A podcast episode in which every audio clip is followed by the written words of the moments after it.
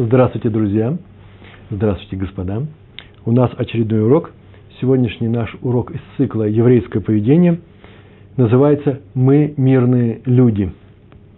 Недельный раздел э, «Насо». Это сразу после Бамидбара в книге Бамидбар, второй раздел недельный. И заповедь, которую мы сегодня хотим изучить, проиллюстрировать, посмотреть на нее – поговорить на эту тему. Заповедь формулируется так. Заповедь такая. Утверждать мир между людьми, и особенно внутри семьи. Вот что требуется от еврея. Особенно внутри семьи, не только своей, кстати, а мир между мужем и женой, если мы видим, что мы можем что-то наладить. Мы сегодня будем говорить главным образом э, именно о семейном мире. Называется шломбайт. Но отсюда можно сделать и расширение э, этой заповеди и сказать, что вообще-то на самом деле надо помогать евреям устанавливать дружеские отношения в своей среде, даже если это э, не ваша семья, это ваши знакомые, другие евреи. А если вы спросите по поводу мира нееврейского, мира в данном случае по, по поводу э, нееврейской общины, то они живут как хотят – Наше дело не вмешиваться в их драки, не наводить там порядок, э, по крайней мере, стараться удалиться. Если мы можем помочь людям на самом деле помочь, то можем дать ей совет этот, но не должны быть участниками их э, скандалов. Если вы скажете, а что касается мира между евреями и неевреями, э, то здесь есть прямое указание наших мудрецов. Это называется Даркай Шалом. Надо жить мирно с другими людьми. Это не значит, что нужно воевать, не воевать. Это не просто отрицание негатива. Нет, им нужно делать так, э, чтобы они видели, что от нас происходит польза, и что, чтобы не было погромов, э, короче говоря, так это написано в наших законах, чтобы не было плохого отношения к евреям. Э, но это в двух словах. Все, это, все, что сейчас сказал, тоже нужно раскрывать, там много вопросов возникает. Наш сегодняшний урок – это мир между евреями, и в частности, внутри семьи. А если хотите, мы еще об этом тоже немножко поговорим, внутри еврейского мира – это очень важно. Итак, мы сказали про эту заповедь, откуда она выводится. Она выводится с прямой установки. Э, так или иначе, сегодня у нас есть э, при помощи, дроша это называется, при помощи непрямого объяснения текста Торы, написано в книге Бамидбар, это книга, пятая глава, из этого раздела уже на СО пошел, 23 стих. Там говорится про женщину, которая называется Сота – если возникнет какая-то ревность у мужа к жене, это все происходило во времена храма, и он ее подозревает в неверности. Я сейчас не буду говорить, кто послал эту э, ревность, почему это так, потому что сама по себе ревность – одно из самых безобразнейших качеств человека. Оно мучает всех, и самого человека, и других. Но, так скажем, если Всевышний дал некоторую ревность этому человеку, то он мог э, сделать определенные, определенные действия в храме, в существующем храме, и э, там Коэн – священники, да, э, предлагали этой женщине э, выпить воды, специально изготовленной, написано в нашем недельном разделе, примерно как это происходило, э, после чего происходит интересный момент. Она могла согласиться с этим, тогда муж и жена запрещены друг друга как семья. Она ему изменила по, по своей воле, не будучи, без всякого насилия со стороны. И э, все, на это все кончается, они просто разошлись. А если она упорствует и сказала, что зря э, э, муж мой ревнует ко мне, то тогда ее просто заклинают. Что это заклинает? А слово клятва или проклинать, как, как угодно, тот же самый глагол. Э, что делали? Если ты, это значение, я не говорю про не прямой смысл, а э, смысл таких слов был, священник дает ей воду и говорит, что если ты наставишь на этом, и ты таки все-таки совершил этот грех – то будет тебе то-то и то-то, некоторые проклятия, проклятия совершенно э, определенные, физически определенные проклятия. И если она соглашалась на эту операцию, там написано, скажет два, два раза амен, амен, да? Если не соглашается отдельный разговор. Вообще все это изучается в трактате, э, который так называется сота. Так вот, если она э, соглашалась на эту, на эту операцию, и таки она, да, сделала плохо, то с ней совершаются все эти проклятия. Мы в прошлый раз говорили, что некоторые, я написал текст такой, что некоторые ее заслуги э, совершенно не касающиеся этого дела, могут отодвинуть вот это вот наказание, то есть то физическое явление, которое произойдет у всех на глазах, на год, на два, на три и так далее. Сейчас будем говорить только о том, что написано, как приготовить эту воду. В частности, там э, присутствует такая вещь, которая записана как раз вот в этом 23 стихе. «И напишет Коэн эти проклятия на свитке». Свитки – это значит текст Торы с сынем Ашема, и сотрет их горькой водой. Потому что эта вода была горькая. Э, отсюда мы видим, что Всевышний приказал для, для Э, так скажем, аккуратно, мудрецы сказали Мидраш Раба, это 10 глава, параграф 11, Мидраш Раба. Там так сказано. Насколько ценен мир в семье, если мудрец приказал для его восстановления стереть свое святое имя, чтобы навести мир в семье, его мужа проходит ревность после того, как ничего с ней не происходит. И э, это совершенно чудесная вода действует таким образом, что с ней ничего не происходит, почему все это видят, что ничего не произошло, после этого будет мир в семье. А Всевышний что сказал при помощи своей Торы? Сотрите мое имя. И отсюда мы видим, что какова ценность, какова ценность мира в еврейской семье. А мораль, великий мудрец, поясняет, Тора вообще-то постановляет вот в данном случае, приказывает стереть имя Всевышнего. Написано имя. Чтобы в семье был восстановлен мир. Дело в том, что в семье, где мир присутствует, это все знают, многие знают – между мужем и женой присутствует шхина. Такое незримое, но чувственное, воспринимаемое присутствие Всевышнего. Поэтому стирание имени не уничтожает присутствие это, а наоборот восстанавливает его. Так мы могли бы сказать, имя стирается, и, наверное, шхина, присутствие Всевышнего внутри еврейского народа уходит, мы стерли имя, это запрещается делать. Так нет, мы это делаем для того, чтобы восстановить ту шхину, которая между мужем и женой. Так или иначе мы отсюда видим, что даже Всевышний не стоит на охране своей чести, своего уважения, своей славы, и говорит, смотрите мое имя. Но так должны делать мы. Сделать все возможное, повторяю, не многое возможное, а все возможное, ну, в рамках возможного, физически, и также не нарушая запрета Торы, кроме стирания имени. Это только это было во время храма. Все возможное для того, чтобы восстановить мир еврейской семье история. Первый главный раввин Твери, Раби Ашер Зейв Вернер, зацальный, непокойный, известный был раввин. Он был главным раввином в Твери, это на берегу Кин... озера Кенерот. Э, в те времена, совсем еще недавно, и сейчас и многие это знают, но не все, а раньше это все знали, что если, так делали так, если в семье наступал семейный разлад, то считал, что лучше всего, сгула называется, да, для восстановления этого семейного разлада, поехать в Верю или на гору Мирон – и там помолиться за то, чтобы в семье восстановился мир. Так вот, Рав Вернер, который был раввином в Твери, он много таких случаев передал. Многие к нему приходили. Извините. Вот однажды пришел к нему рано утром на молитву Шахрис, э, Ватикин называется это, с, с первыми лучами солнца люди начинают читать Шмана Исра, до этого они читают уже Шма и так далее. Первый миньян – Э, пришел, он пришел э, на молитву и вдруг увидел, что в дверях стоит молодой человек, явно не отсюда, приехавший сюда. И на лице у него написано такое расстройство, и видно, что он вообще удрученный духом, так скажем.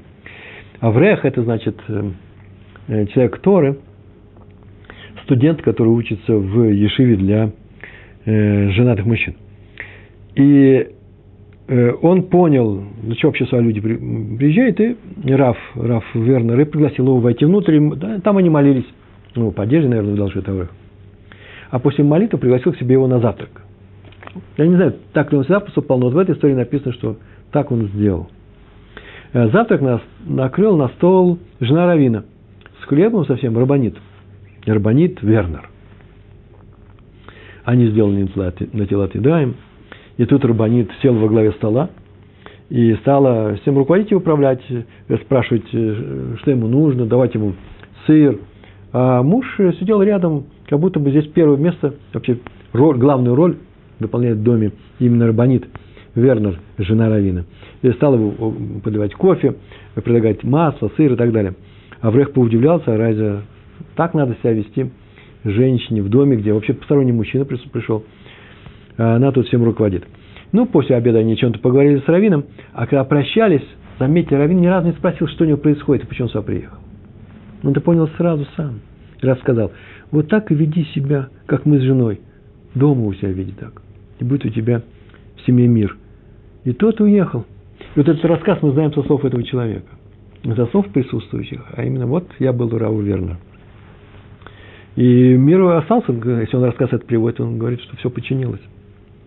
Вот часто спрашивает, э, приходит к равину или к психологу. Есть специально такие психологи. А бывают раввины психологи. Все бывает в этом мире. И приходит муж или жена.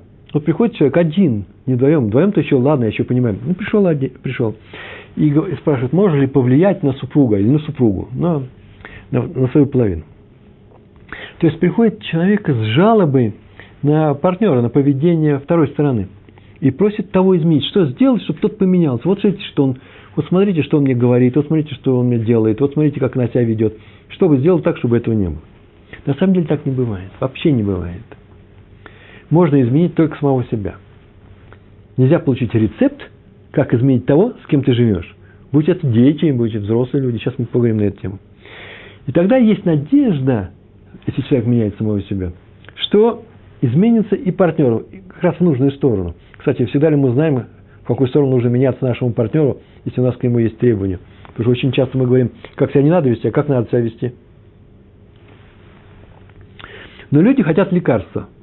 Прямо как к врачам приходят. Дайте мне, пожалуйста, таблетки, такие, чтобы вот я дам вот своей жене или своему сыну, который меня не слушается, и он станет меня слушаться. И жена будет э, не делать это, а вот это делать будет. И они станут, дадим таблетки, они прекрасно, в одно прекрасное утро они станут себя вести распрекрасно, чудесно и замечательно. И у меня, знаете, даже есть статьи на тему воспитания такого типа. Э, есть вопросы к что мне делать, что мой сын делает то-то. И э, разные ответы есть. Но есть такой ответ, например, вот э, что нужно заставить его сделать. На самом деле ответ только один может быть. Вот что вы должны сделать самим собой. Что нужно сделать, чтобы воспитать других людей или другую половину хорошими людьми? Что значит хорошими людьми, никто не знает. А это называется очень часто удобными для нас. Удобными мне. А вот это вот называется антивоспитание. Если я сейчас буду помогать, помогать такому человеку. Однажды на семинаре, я своей женой были в России, это где-то было, по-моему, в 2006, ну, может быть, в 2005 году, в 2005, от Джойнта в Крыму был семейный лагерь, совершенно кошерный, с полным кашрутом, и семейный лагерь. И э, я там давал уроки каждый день в течение недели, даже больше. А в конце родители сказали, что им очень понравилось, а в это время они были с детьми, и с детьми занимались э, мадырхим, ну, какие-то люди, пионер-вожатые, да, которые там устраивали им игры какие-то, какие-то занятия были. А я давал уроки для родителей. И они меня попросили, чтобы я дал также урок детям. Я говорю, а за что я должен там рассказать? Что нужно, что нужно делать на этом уроке? И мне сказали, что вы им, теперь вы им объясните. Вы нам сказали, что нужно быть добрым. Теперь им скажите, что, чтобы они были добрыми с мамой и папой. Вы нам сказали, что нужно, не знаю, там, здороваться. Вот им скажите, чтобы они приветствовали маму и папу. Это я сказал, что э, не пройдет номер. Если они хотят, чтобы у них были хорошие дети, а это и является причиной, почему они меня попросили в последний день, чтобы я дал урок детям, если они хотят, чтобы были хорошие дети, им придется стать хорошими папами и мамами. Мам там было большинство. Почему? Потому что поменять может только самого себя. С ребенком нужно многое работать, а лекции не поможешь. Лекция может только заинтересовать его в Торе. Но взять его научить, рассказать, что будет хорошим человеком. С ребенком это, как сейчас говорят, Ой, забыл, ну, не важно. А, не катит. С ребенком это не проходит. Ни в коем случае. Поэтому э, я им дал там, конечно, урок детям, но я их предупредил родителей, что сейчас я дам урок с предложением щадить вас. Что у вас тяжелая жизнь, у вас тяжелое воспитание, вас вообще тут перевоспитали, и поэтому они должны вас прощать и так далее. И э, тогда, может быть, это поможет. Спрашивает Давид – и как нужно измениться, чтобы изменилась жена к лучшему. Надо измениться самому. Я не говорю о том, чтобы изменилась жена к лучшему. Приходит ко мне человек, сейчас посмотрим, какие у него проблемы, собственные, внутренние. Не какие проблемы у него с женой, а какие проблемы у него с этим миром. Что он хочет от этого мира. Поэтому я не хочу, чтобы он изменился, чтобы изменилась жена. но пускай изменяется в лучшую сторону, в хорошую сторону, а жена с Божьей помощью тоже будет хорошей. Не всякого сомнения. Это называется наша вера. Мы верим, что Всевышний нам помогает. А вот однажды тоже я был на семинаре в Днепродзержинске, есть такой город на Украине, точно. И там мы читали тоже некоторые курсы, два дня или три дня я читал э, основы еврейского воспитания в семье. Там был семинар по дошкольному воспитанию, тоже организованный, по-моему, Джойнтом или Сахнутом. Это тоже было давно. И дошкольный, и в младших классах. Я рассказывал о еврейском воспитании, э, некоторые положения, я не воспитатель, но некоторые положения я могу рассказывать. Сейчас расскажу, почему я взялся за это. И сказал, что вообще-то на самом деле теория воспитания, это же некоторая научная, теория. Это очень много книг, очень много мыслей. В Торе то же самое можно сказать. У нас стоит из двух частей. Первая часть, каким должен быть воспитатель, а вторая, как, каким может быть воспитанник, как его, ну, тот идеал, к которому мы должны приблизить. И вроде бы это две части. Вот я вам рассказал первую часть. Все дни, все дни этого семинара. Это меня так научили мои раввины, мои учителя. А в конце они мне напомнили, а вторая часть когда будет? Я говорю, ну вот еще у нас есть время, в конце урока я вам скажу. Ну, в конце урока, как осталось 5 минут, я сказал, а вот, так меня научили. Если вы уже понимаете первую теорию, и все это будет у вас с вами практически сделано, э, если вы знаете, что, что требуется от вас, то тогда ученики будут нормальными. Цель воспитания будет достигнута. Лепить будем не ученика, а учителя. Это важный момент. История про раби Эзра Атья. К нему часто приходили люди – для того, чтобы он вот именно восстановил мир в их семье. Ему это часто очень удавалось. Вот один из приемов, которым он, э, которым он пользовался. К нему пришла однажды молодая пара, и в течение целого часа каждый из них высказывал обиды, которые у них накопились по отношению к этому человеку. И раб все это выслушивал в течение часа, наверное, не меньше, с великим терпением. Никак не реагируя на это, но он слушает – а вот, вот что он мне сказал в таком-то случае, а вот что он мне сделал в таком-то случае, а вот какая наглость с его стороны, и много всякого. Я так полагаю, что в этот момент главная проблема раба, главная его задача, сделать так, чтобы здесь сейчас не было скандала, чтобы сейчас не было обвинений, ругани и так крика и слез. Почему? Потому что это как раз и запрещается. И поэтому он так ими поуправлял. А в конце он спросил их, сколько лет вы в браке вообще? Они сказали, 4 года. Очень большой брак-то, 4 года. Он сказал, что, он сказал, что судя по тому, что вы пришли ко мне, вам, наверное, хочется, чтобы в семье был, ну, восстановился мир, чтобы брак продолжался. Вы же не за разводом пришли, верно? Они сказали, конечно. А он сказал, раз, конечно, поэтому я обещаю вам, что когда вашему браку будет не 4 года, а 40 лет, вы будете понимать друг друга намного лучше, чем сейчас. Они очень удивились. Ой, наш брак проживет 40 лет?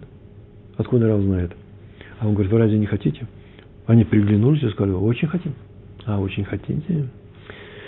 Было видно, что каждый из них полагал, что для мира в семье нужно, что сделать нужно, чтобы каждый партнер, другой человек, поменял свое поведение. Но не он сам, этого они не видели. И Раф продолжил. А раз вы хотите, чтобы ваш мир продолжался, то надо начать понимать э, другую сторону уже сейчас, стараться.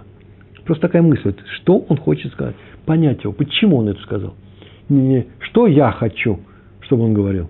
А почему он это сказал? И какова цель этого? И мне, знаете, я говорю больше, чем он сказал, он вообще несколько фраз сказал. Вот я вам и обещаю, сказал Раф, что через 36 лет у вас это начнет, начнет получаться. А пока все, что могу сказать, это вам могу дать только браху обещания, браха такая, автоха, обещание. Вы не разведетесь, ибо любите друг друга. Это он увидал. И они ушли. И не значит, что они тут же помирились, я так полагаю, и все стало легко в этой семье, но помог он им здорово. И поскольку рассказ рассказан, и все, кто знает историю жизни раби э, Эзра Ати, скорее всего, так оно и произошло. Еще одна история про раби Хескеля Аврамского. К нему однажды пришел Аврех, студент э, Кололя, Кололь, да, Ешивы для женатых. Они целый час учились вместе. Ну, короткая история, мне очень понравилась. Ария, послушай. Они учились целый э, час вместе над листом Талмуда. Они сидели, учились. И с пояснениями Рашба. А когда он ушел, Раф сказал Рабанит своей жене, ой, надо молиться о шломбайт этого Авреха, о семейном э, семейном спокойствии в семье этого Авреха. Она спросила, она слышала, как они учились, находилась в соседней комнате, наверное, почему после обычного урока ты решил, что у них есть семейные проблемы? И вдруг он такую фразу говорит, да потому что если у человека такое устройство головы, что он не понимает с первого раза рожба, то он не поймет и женщину. Поэтому надо молиться. И они молились. Для меня, когда я это узнал, а я узнал, ну, это не сегодня, давно, и каждый раз, когда изучаю Рожба, ну, комментарий, я смотрю, что же здесь такого особенного, э, что не понять можно. Почему это связано с женщинами? Никак этого не могу понять. И однажды я спросил свою жену, смотри, вот видишь, вот такой кусочек в Талмуде, вот такой-то Рашба написал на это. Скажи, пожалуйста, почему Раби Хискель Аврамский сказал, что кто не понимает этого Рашба, то тот и не понимает э, жену. Она посмеялась, засмеялась, сказала, слава Богу, ты понял, ну и слава Богу. Все, что я могла сказать. Ты понимаешь Рашба? Я говорю, да, наверное, несложно. Значит, все нормально с тобой. А всем остальным надо молиться. Или стараться, чтобы Рожба понять. А, вот еще, между прочим, хороший способ, да? Научись понимать Рожба с первого раза, тогда у тебя ты начинаешь выстраивать свои мозги таким образом, как сказал это праведник великий, великий Талмудист, он это получил, не придумал, он получил это от учителей, тогда ты сможешь установить мир в своей семье, в случае чего. Так иначе, мир в семье – это не просто ровные, спокойные, правильные отношения. Можно говорить друг с другом э, очень и очень мирно, тихо, спокойно, воспитанно. Но запрещать многие вещи, жалзовывать, запрещаю. Можно шипеть, да? Можно шипеть. Поэтому лучше устраивать мир именно по Торе, который запрещает как раз и шипение тоже. Одна женщина попросила соседку показать, как надо готовить в субботу, э, как готовиться в суббо, к субботе. Поднимались на лифте, и она сказала своей соседке, вот она рассказывала нам э, на уроке, о том, что вдруг она сказала, а можно я к вам зайду и посмотрю, что нужно делать в субботу. Сама она была не религиозная, не соблюдающая женщина. Ну, почему-то ей захотелось это узнать и увидеть. И намерения были нормальные, хорошие намерения. И так, конечно, показала и сказала, а вот вообще надо ли было это делать, спросила. Почему? Потому что вообще на это у меня ушло время. Э, я за счет своей семьи, за счет подготовки к субботе, слава Богу, все успела, все было хорошего качества, но я же ведь занимался этим делом. И спросили, и спросила, надо было ли это, надо было ли ей стараться. Все равно, скорее всего, та не будет соблюдать. Ответы надо и стараться, именно надо. Ибо видно было, что та с большой приязнью относится к людям Торы, к заповедям. И пусть даже она не станет соблюдать не подвинется в сторону Торы, но, может быть, пройдет много-много лет. И та женщина станет бабушкой, уже очень старенькой бабушкой. И однажды ее внук, а то, может быть, даже и правнук, попросит однажды, придет домой попросит родителей разрешить ему пойти учиться в Ешиве. Или в Хейдере, ну, предположим, в Ешиве, 15 лет родители выступят очень резко против этого. Причем то, что вообще в семье их и ничего близкого к Торе не было. И тут вдруг бабушка со своего места, у которой после той истории осталось очень-очень приятное э, воспоминание о людях Тора, и до этого оно было нормально, а теперь я их просто вообще любила, только она не собиралась соблюдать. Вдруг она скажет, почему бы ему и не попробовать? Не понравится, вернется.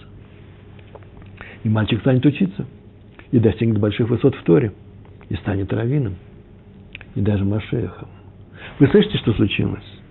То, что мы сейчас потратили на женщину, которая попросила нас показать, как готовиться к Торе, может быть, мы окажемся прямой, одной из прямых прич, прямой причиной того, что э, в будущем, косвенной, правда, прямая в смысле э, действия, э, причина того, что придет Избавитель, спасет еврейский народ. Все может быть.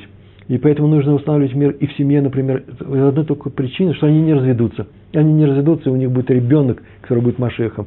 Кто знает, как произошло. Раз на небе решили, что из, это, из этого брака может быть толк, пускай его не сломают, помоги его не сломать. Мы не говорим о тех случаях, когда люди на самом деле так, настолько не подходят к друг другу, настолько противопоказаны друг другу, что лучше им развестись, чем продолжать жить. Об этом я не говорю. Э, хотя в большинстве случаев – такое не происходит, а происходит совсем другое. Они же ведь полюбили друг друга. Они же как-то хорошо друг к другу относились. Значит, у них есть это качество по отношению друг к другу. Значит, его нужно развивать и, и э, дать ему жить дальше. И обратите внимание, когда приходят супруги разводиться, первая реакция равина всегда их помирить. Э, или они приходят э, для того, чтобы, что, э, чтобы э, наладить мир в своей семье, и э, говорят друг другу резкие вещи дома, не здесь, не перед раввином, и говорят, что вообще-то все э, у нас лежит, все очень опасно, на взвешенном состоянии. Раввин всегда все сделал для того, чтобы их что? Помирить, они за этим пришли. Почему? Потому что помирить нужно, а не вникать в скандал их, и не говорить, кто прав, а кто не, не прав. Очень часто один друг спрашивает другого, смотри, что моя жена сделала, и то становится на сторону этого друга. Или две подружки. Не, нет, не вникать в то, что у них происходит между ними. Они все равно помирятся. А ты останешься, между прочим, на стороне врага. Почему? Потому что ты же плохо посоветовал моему мужу. Вот ты плохой человек. Мы с ним помирились, а ты плохой человек. Этого нельзя делать. Никогда не встревайте в, что в, ну, в скандал, в, э, в ругань, ссору. Даже если тебя э, просят помочь. Это не помощь, называется это не помощь. А именно устанавливать мир.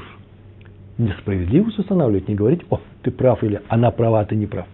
Такое иногда работает. Но уж ты прав, она не права, а это работает очень редко. А надо установить несправедливость, а что? Мир в семье, это не одно и то же. Вообще справедливость, если она приводит к разрыву между людьми, запрещена. Я не сказал, что несправедливость раз, э, э, разрешена. Несправедливость всегда запрещена. Но, э, понятно, да? Несправедливость запрещена. А из справедливости запрещается любая справедливость, если она приводит к разрыву между людьми. Остается только справедливость, которая приводит к чему? К миру. Э, э, к миру между людьми. Спрашивает, ну, какой-то человек, Хофисхайму сказано, человек видит что-то плохое в другом человеке, то, что плохо в нем самом. Первое, я не вижу вопроса, я прошу дисциплины, чтобы мне задавали вопрос. Во-вторых, это тема целого урока у нас как однажды была, да, называется, э, недавно это и был, э, изучись сам назывался, да, или э, украсть себя и сначала исправить свои дела. Хорошее замечание, кстати, между прочим, спасибо. Да, и часто мы с вами пользуемся этим правилом, часто мы видим в других людях плохое и говорим, о, да это во мне есть, часто. Нужно все практически, лимайца называется, применять. Так или иначе, у нас что?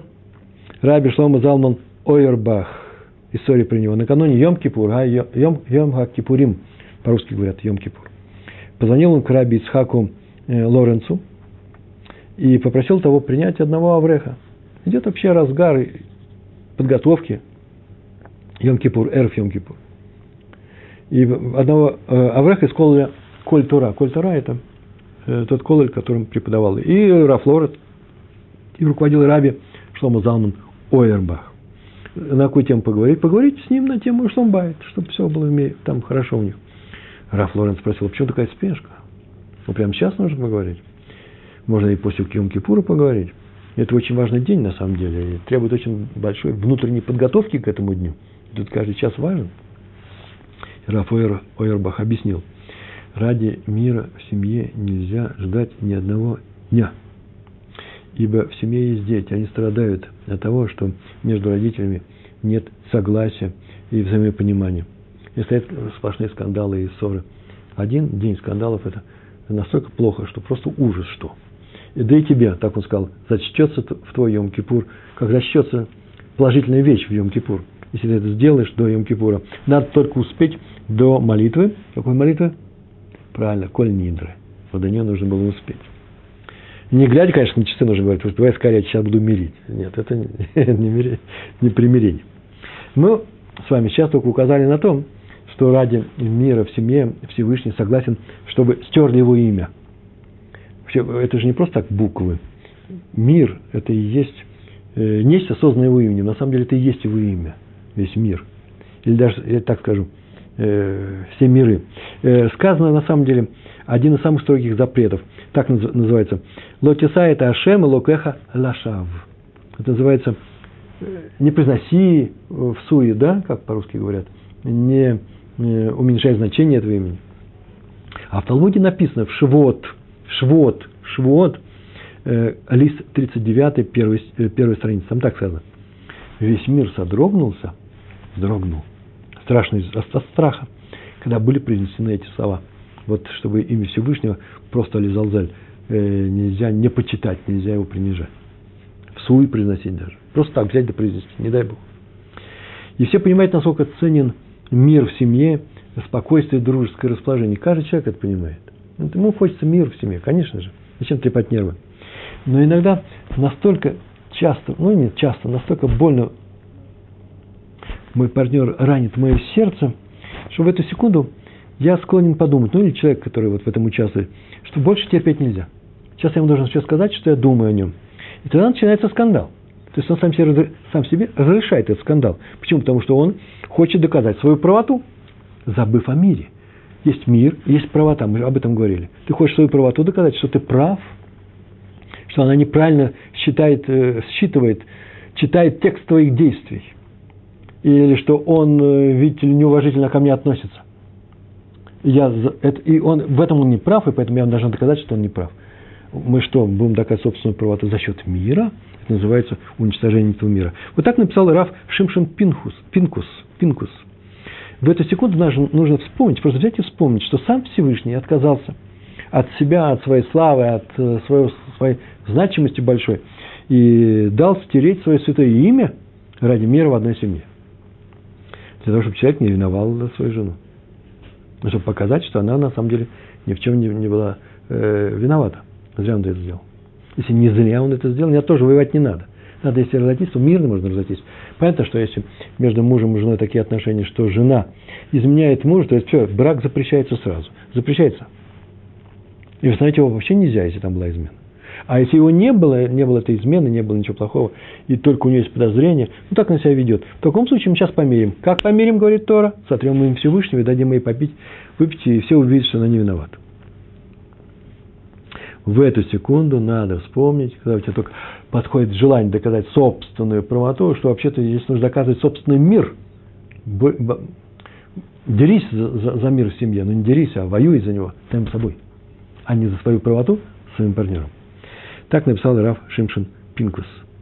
Если Всевышний поступает таким образом, почему не мы? И, э, сказано еще, что Всевышний создал два мира. Этот и грядущий. Мы его так и зовем. Цур Ауламим, основа всех миров, миров во множественном числе. Он их создал своими именами, написано в книге Рава Шимшина. Одно имя начинается на букву Гей, второе на Юд. Я не собираюсь заниматься с кабалой или прочими такими вещами. Просто это два мира. И когда стирается его мира, э, его имя, содрогается все мироздание. О, все миры физические и духовные. А поэтому, раз так, то понятно, насколько в этих мирах Всевышнего ценен мир, особенно мир в семье – если он готов пойти, Всевышний пойти на то, чтобы все миры вздрогнули от ужаса и страха. Другими словами, ради мира в семье человек обязан пойти на все. Записали? Ради мира в семье человек обязан пойти на все. Ну, только не нарушение запретов Торы. Если вы скажете, а как же э, с стиранием имени Всевышнего, это же запрет Торы. Так сама Тора разрешила, только значит это разрешается. Нам ничего стирать не надо. Договорились, да? Спасибо. То же самое можно сказать не только о мире в семье, кстати но и о мире вообще между людьми. А именно, история, которая сейчас будет рассказана, она рассказывается о одном из руководителей Ишеви Каминец, он там участвовал, по крайней мере, в этой истории, Раби Мой Шаарон Штерн. Вот он и рассказал эту историю сам, которую услышал от имени, а он не участвовал, он услышал ее от имени э, Раби Довид Ойербаха, из семьи Ойербахов, Раби Довид Ойербах. Так вот, Раби Довид Ойербах рассказывал, что однажды он заметил, что один Аврех, взрослый студент, э, женатый студент в Кололе, Ешива для женатых студентов. Один Аврех ходит удрученный, вообще печальный, и все время держится в стороне, ни с кем не разговаривает, видно, что тяжело у него. Никто не умирал, все здоровы, это мы выяснили. А в то же время его ужасно что-то расстраивает. Он спросил его, в чем дело – и сумел разговорить. Это тоже не просто так. Не каждый человек хочет говорить на эту тему. Ну, Равин подошел, начал спрашивать. Очень часто, очень тепло начал спрашивать. А мы говорили, ну, в самом начале очень часто говорим в наших лекциях, что раввин должен быть добрым, теплым человеком. Иначе он не раввин. Только не говорит своим раввинам об этом. Это тайна большая. И он с ним поговорил, и тот в слезах прям буквально плача сказал, что у него не складывается семейная жизнь. А что дело? В чем дело? Макара. Что случилось? Вот он женился, для того, чтобы вообще-то продолжать успешно учить Тору. Он же Аврех. Он свою жизнь посвятил Торе. А его жена постоянно его отвлекает от учебы. Вообще просто отвлекает. Он даже не понимает, что такое учеба Торы. То зовет, зовет его, чтобы он пошел с ней в магазин за покупкой. То просит прогуляться с коляской э, вечером, чтобы ребенок уснул перед сном. То э, тащит его навестить маму. И, далее, и так далее, и так далее. Он так не может, он хочет учиться и только учиться. Э, Рав Дойд сказал, что это сложный случай, он не может на себя взять ответственность и дать верный ответ, ответственность ответ. И он не знает верного ответа просто-напросто. И надо ехать в Хазон Ишу. И они поехали в Хазон Ишу, в Нейбрак. Пришли они к Хазон Ишу. Тот посадил Авреха перед собой, стал слушать его рассказ. И то он в слезах снова начал говорить о том, вот какой ужас, я хочу учить Тору. А Хазон Ишу смотрит на него. И вместо того, чтобы плакать вместе с Аврехом, еле держит улыбку, сдерживает ее чтобы не рассмеяться. И это было настолько странно, это настолько было не похоже на Хазон Иша, что Ребдует очень удивился, а что происходит здесь. И после рассказа Аврех, когда Аврех вылил в слезах все свое сердце, Хазон Иша спросил, и часто она тебя отвлекает от Торы? То, ну, постоянно, все время. Ну, вот, к примеру, что ты делал в тот момент, когда она тебя пригласила пойти с ней к ее маме? Ну, не помню, что я делал. Ничего не делал. А, а что ты делал, когда она попросила тебя выйти с коляской, э, прогулять ребенка? Ну, погулять с ребенком. Сидел над Талмудом? Нет, скорее всего, нет. Перерыв, наверное, устроил, чтобы учиться дальше. Вот видишь, в этом вся проблема, сказал Казоныш, смеясь. Заметь, что твоя жена все время тебе предлагает заняться каким-нибудь другим делом, когда ты не учишься. Ой, я от себя скажу, это просто сноска. Есть такая вещь, как Ецарара.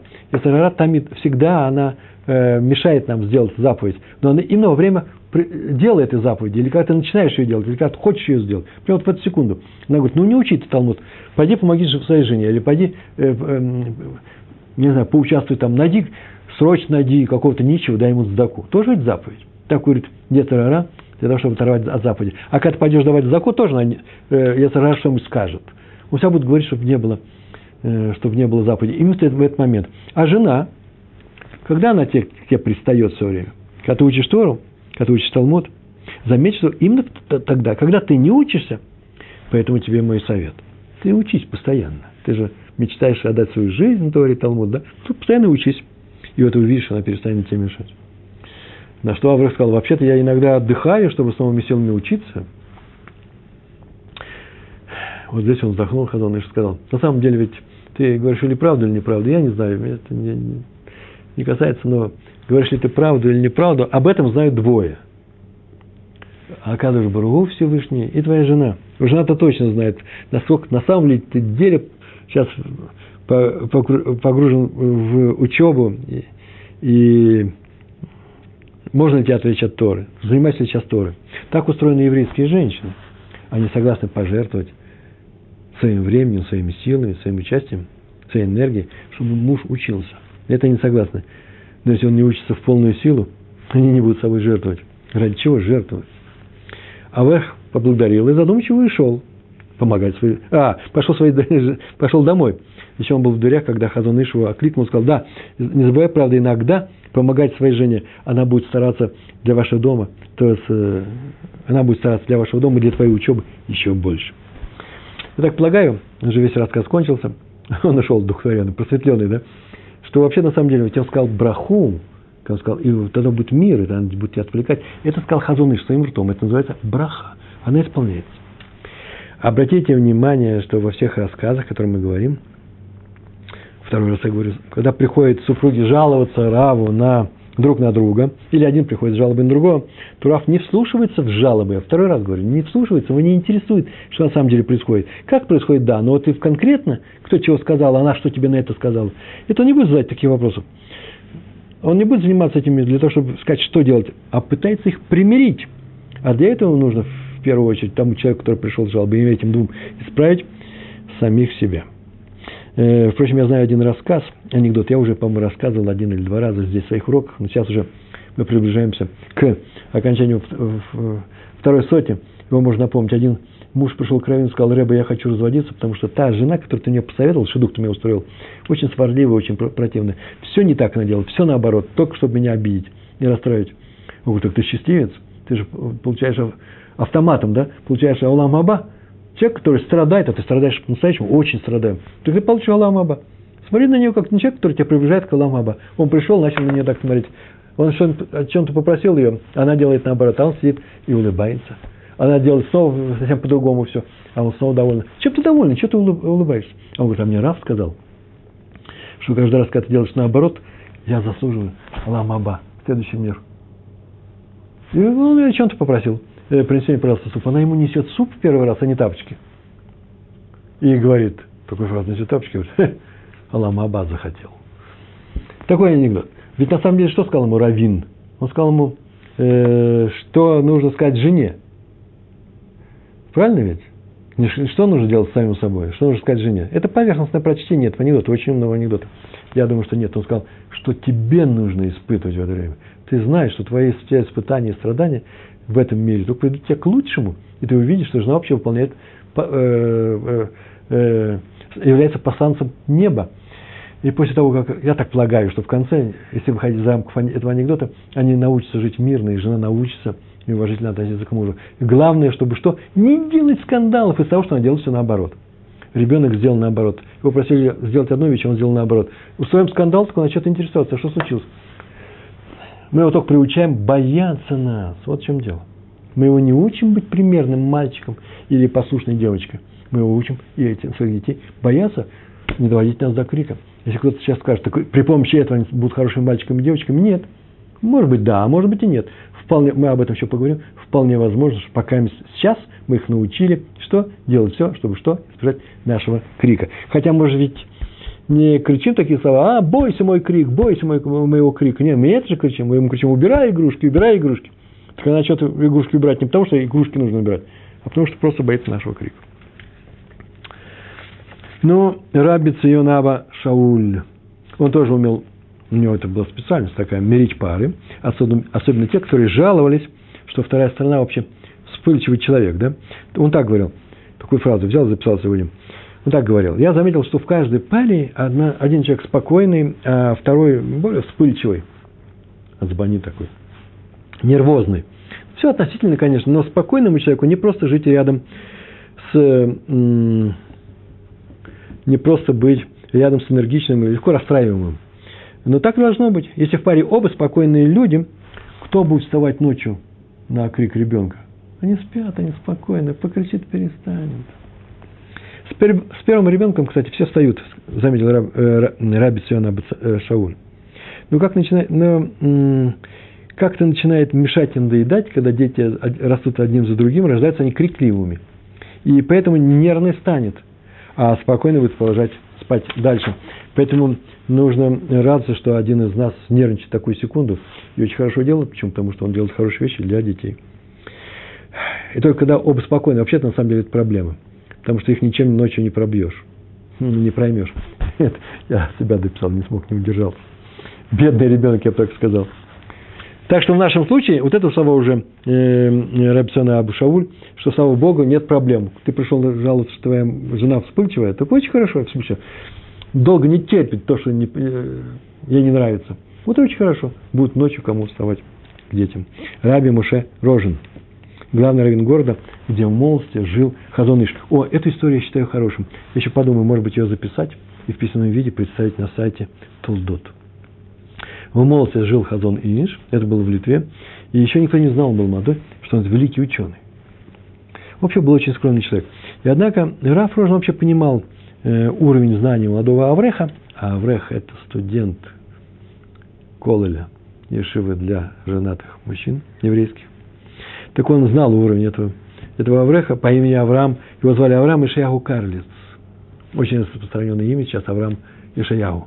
Это в честь Карлица, э, Рава э, э, Хазуныша.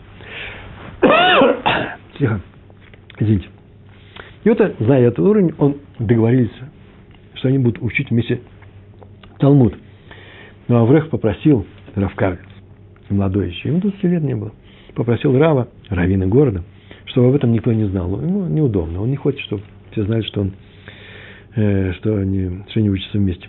Раф Ражин потом вспоминал, Рожин вспоминал, если бы они узнали, люди о том, что я учусь с ним, они все очень удивились бы, как то главный раввин города учится э, у молодого Авреха. Ведь я же Талмит, я у него студент, он меня учит. И вот однажды Хазон Иш, так его стали звать потом, он еще не написал своих книг, Хазон Иш, сказал ему Равину, что у него, у одного из гаража в городе, э, которого зовут Янкив Жестянщик, ну, занимался какими-то жестяными работами, кровлю, может, делал, не знаю. Плохо обстоят дела, дела в семье. Его презирает жена. Ни во что не ставит, говорит, что он неудачник, ни в грош не ставит, да? Не ценит, наверное. Никто его не уважает, и она так ему говорила. И они вообще-то могут развестись. Ну и что, спросил главный равен города. Какое дело Авреху, Рау Кальвицу, да простого жестянщика, который ему не родственник, не сосед, вообще живет в другом месте, никакой связи нету. То да дело в том, что сейчас этот Янкев заболел. И я думаю, так сказал Адоныш, что сейчас самый время, подходящий случай его навестить, чтобы выполнить заповедь. Какая заповедь Мецва? Бикурхолим, да, навещать больных. У нас есть такой урок. Ну, только иди, сказал Раф. Очень хорошо. Не, я предлагаю Раву пойти вместе со мной, вместе пойдем. Ну, он так сказал, вообще-то можно, конечно, пойти, я понимаю тебя, ты любишь людей. Но так не принято, что главный равен города ходит вообще ко всем людям. Почему? Потому что у меня вообще в городе полно людей. Я столько на все время на это потрачу. Он сказал в этом рассказе, так не принято. Все остальное это моя расшифровка. Я очень часто расшифровываю. А молодой равин Карлиц сказал, тут дело особое. Жена его ни во что не ставит. Но если его придет навестить равин, главный равин города, весь город об этом узнает, что главный равин города его навещает, проведать, как он болеет. И весь город тоже пойдет его навестить. И жена увидит, что вообще-то его муж, ее муж ценится в, в глазах горожан. И ее мнение о нем исправится. Оказывается, он очень уважаемый человек. И Рейн подумал и согласился. Так все и случилось. И мир в семье Якова Жестянщика наладился. А теперь скажите, почему они скандалили? А я скажу почему. Для того, чтобы получилась эта история, для того, чтобы мы научились с вами, как жить. Ведь всю жизнь, наверное, быть, для одного этого рассказа оставили. Шутка. Еще один рассказ, и на этом нужно уже приближаться к концу. Э, у нас осталось... Э, материал у меня остался еще на час, если не на два. Но я стараюсь уложиться. Раби Моше Шмуэль Шапира. Э, по нему, говорят, можно было выучить правило, которое так звучит. Правило прям такое было. Мудрецы его привели. Человек должен ухаживать за своей женой больше, чем ухаживать за своим телом. Ничего так сказал? Шие Адам Махабет это что? Йотер Мигуфо. Он должен почитать, уважать свою жену больше, чем вот своим телом занимается. И мы сейчас только сказали, что Раф Шапира был такой, что по нему прямо этом правилу можно было учить. Один ученик рассказывал, что пришел он однажды, а Раф Шапир был очень-очень пожилой, пришел к Равину, чтобы проводить его на свадьбу одного Авреха. Ну, Аврех – это женатый еврей в Ешиве. Ешива для женатых евреев. Проводить его нужно свадьбу было. И к нему вышла Рабанит. Мы знаем, что это такое. Это жена Рава Шапира в данном случае. И попросил ее подождать. Сейчас она будет, когда она будет готова. Сейчас еще немножко я буду готова. Подождите меня. Рав сказал жене. Он такую фразу сказал. Ой, мне так нравится эта фраза. Ребетсон, если ты не готова, это не ожидание. Ведь еще не пришло время выходить. А время выходить настанет тогда, когда ты будешь готова. Хотите повторю, нет? Сейчас могу повторить. Очень умные слова. Если ты не готова, еще не время выходить. А когда ты будешь готова, тогда и будет время выходить. Что ж теперь ждать? Еще не время.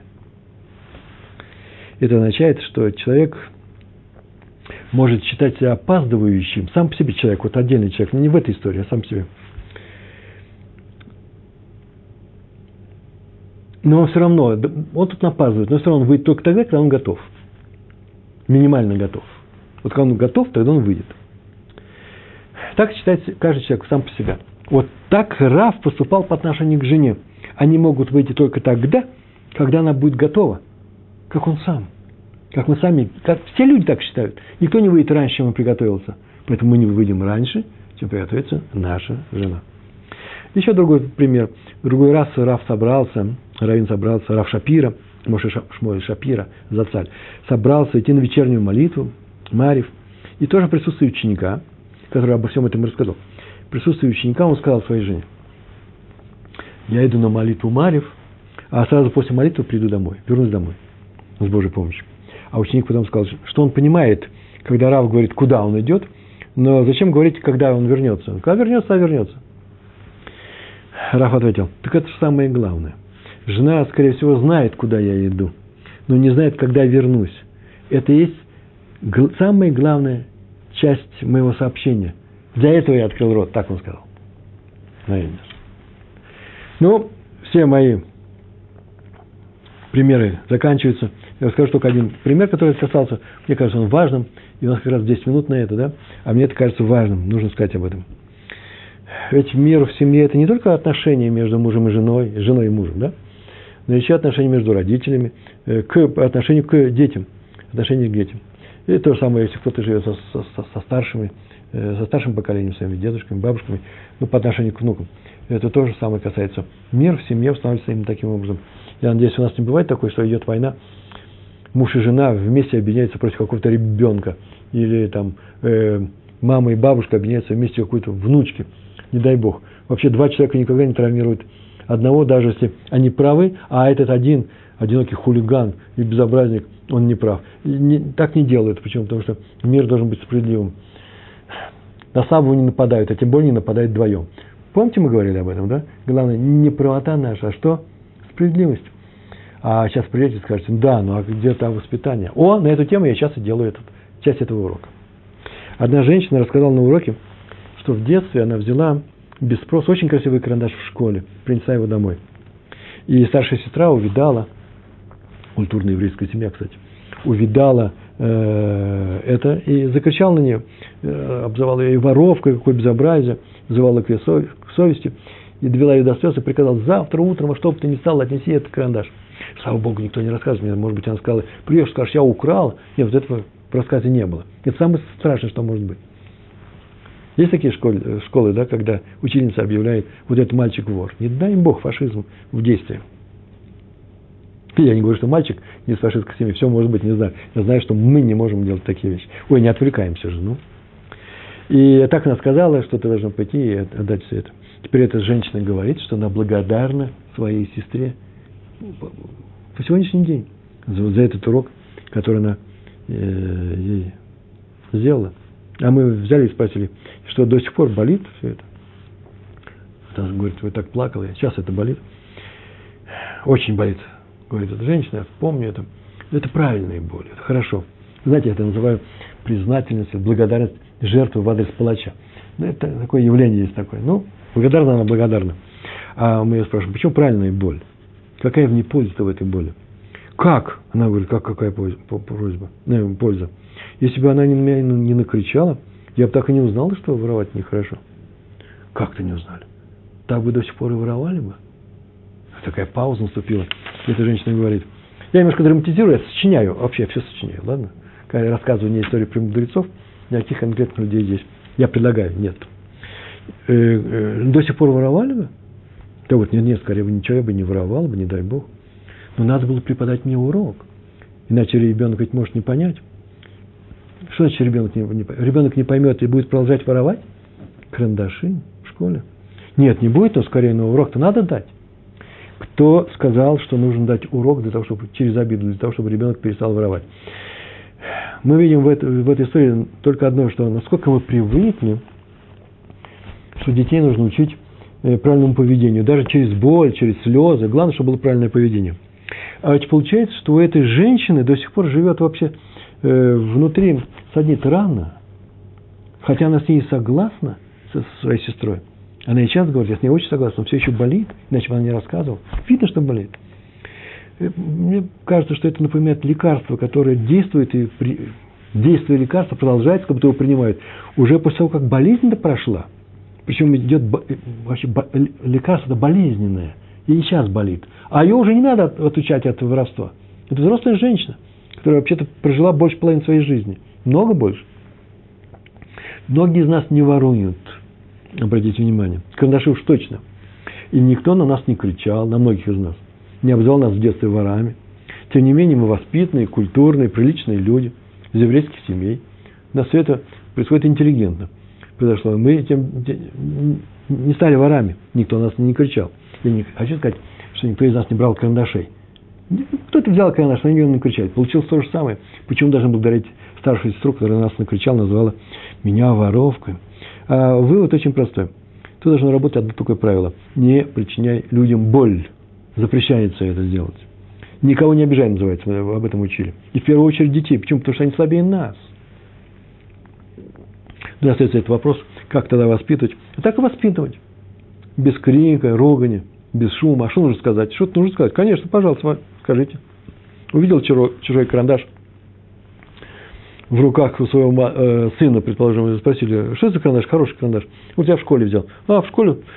Ну, в школе надо вернуть. Вот верни его, пожалуйста, и все. Сделайте так, как будто это обычно, это естественно, это понятно. Не делайте из этого трагедии. Не причиняйте человеку боль. Он вернет этот карандаш, потому что, ну, папа сказал, что нужно вернуть. Вернем.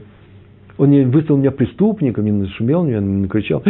Вы не убираете игрушки, какие нехорошие люди. Не дай Бог, кому нужны такие игрушки? Выбросить срочно вместе с папой, который говорит, и с мамой, извините, э, который говорит о том, что вы нехорошие девочки. Выбирайте свои игрушки. Лучше встать, самой убрать, чем травмировать ребенка. Э, общее правило – никого не обижай, повторяю. Тогда будет мир в семье. Одна женщина, вообще, тут же и возразила, стоп, стоп, стоп, стоп. Что значит не обижаю? Как сказать ребенку, что вообще-то, э, что он не прав? Надо же говорить правду, надо же уметь слушать правду. Ответ – нельзя слушать правду, нельзя говорить правду. И правило такое – правда запрещена, если она обижает другого человека. Там, где всегда говорят правду, там нет мира – Вернее, даже, может быть, там есть мир, ну, такой поверхностный, фальшивый. Почему? Потому что кто-то там, вполне возможно, живет, затаив обиду в себе, боль в себе. Например, эта же женщина не сказала своей сестре, ой, ты мне сделала боль. Так она и мирно с ней общалась, а боль-то осталась. Поэтому правда, правда нужно очень осторожно, это очень опасное орудие. Почему-то люди забывают, что один из запретов Торы, например, почему правда запрещена? Говорят, как это правда запрещена? Да вот же один из запретов Торы, лашонара. Да? Это же правда. Я всегда думал, почему люди считают это неправдой. А потом я догадался однажды, что э, дело в том, что внушили, что нельзя говорить о человеке плохо. Вот что такое лошонара. Не говорить о человеке плохо. Поэтому слова «он плохой», я говорю «он плохой», сказано какому-то другому человеку, про третьего, вообще-то они запрещены. Почему? Потому что я говорю о человеке плохо. Неправду якобы. И все думают, что дело в словах «он плохой». Ну, это только пример, конечно, да? что он сделал то-то, то-то. Видите, что он сделал? Про меня, нельзя, про меня нельзя говорить плохие слова, именно что я плохой, потому что это неправда, я хороший. Видите, слышите? Я сейчас сказал, что это неправда. Поэтому я склонен объяснить Лашон как что? Как неправда. А на самом деле нет. Лашон это касается только правдивых слов. Тут нет неправды. Ложь запрещена совершенно отдельно. Это отдельный запрет – и поэтому, когда человек говорит о том, что он думает, что кто-то плохой, он говорит правду, он на самом деле думает, что этот человек плохой. Это правда, которая запрещена. Вот такой вид правды запрещен. Почему? Потому что этой правдой мы делаем другому человеку плохо. Другому еврею плохо. А раз так, то вывод такой, правда, если она обижает, запрещена. Лашон это частный случай.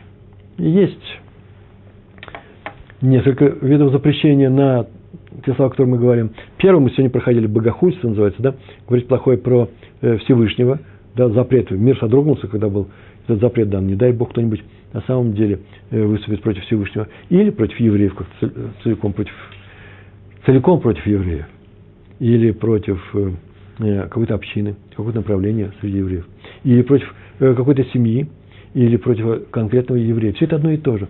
Вот сказать плохо о каком-то конкретном еврее, это называется, в принципе, э, взять плохо сказать о Всевышнем. Почему? Потому что он создал евреев сам для чего для какой-то цели.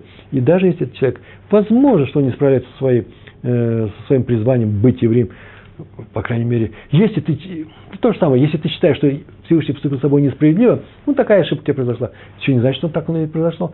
Пойди, пойди и изучи себя самого, и скажи, почему так Всевышний с тобой поступил. То же самое с евреем. Оправдай его в своих глазах, он исправится, не спеши его ругать и обвинять. Запрещаются оскорбления, запрещается э, э, ложь, э, запрещается какие еще словесные слова, э, говорить перед шахритом, перед утренними молитвами. Запрещаются многие вещи, которые, э, многие слова, которые выходят из нашего рта. В частности, запрещается лошонара. Запрещается еще и правда, которая что? Которая обижает других людей. Мы, запрещается нам обижать других людей прав, э, правдивыми словами, но их обижает это. Надо как-то по-другому исправить этих людей. Еще нужно подумать, что это, как это сделать. Для этого мы с вами учимся. Во всех случаях от э, любой ругали, от любого скандала нужно удаляться, несмотря на то, что ты прав. Правда на твоей стороне. Но правда Всевышнего, который создал этот мир, эмет, устроен таким образом, что это правда только в том мире, когда люди не обижают друг друга. Так вот, вывод, правда, если она обижает, запрещена. И это один из приемов мира, устройства мира в нашей семье. И главный ее разрушительный результат, правда, которая обижает других людей, она убивает мир между людьми. И в том числе, что мир в семье. Я не хочу доказывать своей жене, что я прав во всех случаях, потому что это уничтожит нашу семью. И я остался у разбитого корыта. Такая правда никому не нужна. И что не значит, что я должен потакать всем отрицательным вещам, которые происходят вокруг меня. Э, первое, должен узнать, отрицательные ли это вещи. Второе, надо ли им потакать. Тут э, очень много разных пунктов. Но главный пункт – не кричать правду, матку в лицо другому человеку и требовать признания собственной правоты. Правда, если она обижает других людей, убивает мир между людьми, и в том числе и в семье. Тот самый мир она убивает, ради восстановления которого сам Всевышний готов пожертвовать э, величием и славой своего имени. Большое вам спасибо на сегодня. Всего хорошего. Шалом, шалом.